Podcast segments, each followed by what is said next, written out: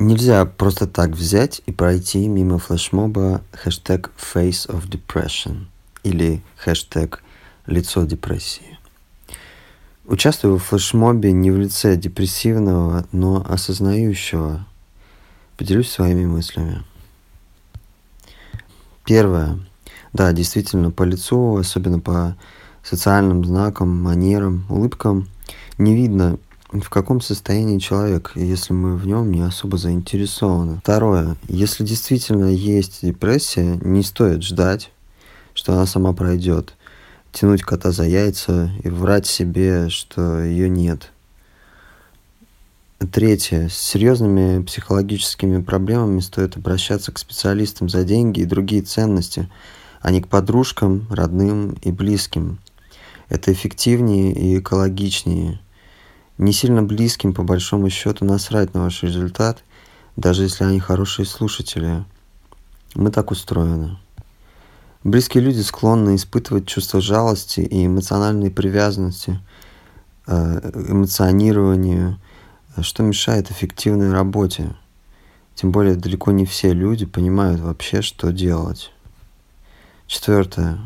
Депрессия – модное слово, и его путают с другими состояниями – из-за чувствительности, жалости к себе и безграмотности. Драматизирует. Сам там был. Есть такие состояния, как апатия, злость, скука, обида, чувство невысказанности, нереализованности, нарушение состояния э, из-за того, что и как потребляешь.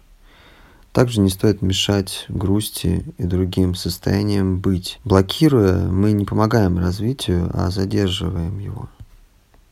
Пятое. Если вам кажется, что у человека что-то не так, возьмите и спросите открыто. У тебя все в порядке? Шестое.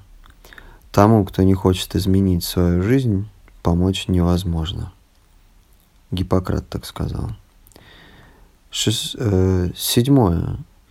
Есть те, кто лечит симптомы, и те, кто смотрит на причины. Восьмое. Сила депрессии прямо пропорциональна степени ухода от истинного себя, от предназначения, если хотите. Ваша биохимия не финальный приговор, есть нейропластичность, способность тканей и связи перестраиваться в ответ на стимуляцию. Постскриптум. Хоть я и часто выгляжу как сэдбой, и сам себя таким считал, у меня нет, никогда, в принципе, не было депрессии. Ну, может, несколько дней или пару недель суммарно.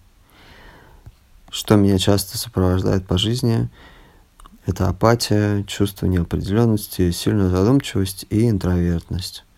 Но это не депрессия и часто даже не грусть. Хотя задумчивый взгляд часто путают с грустным. Держитесь там.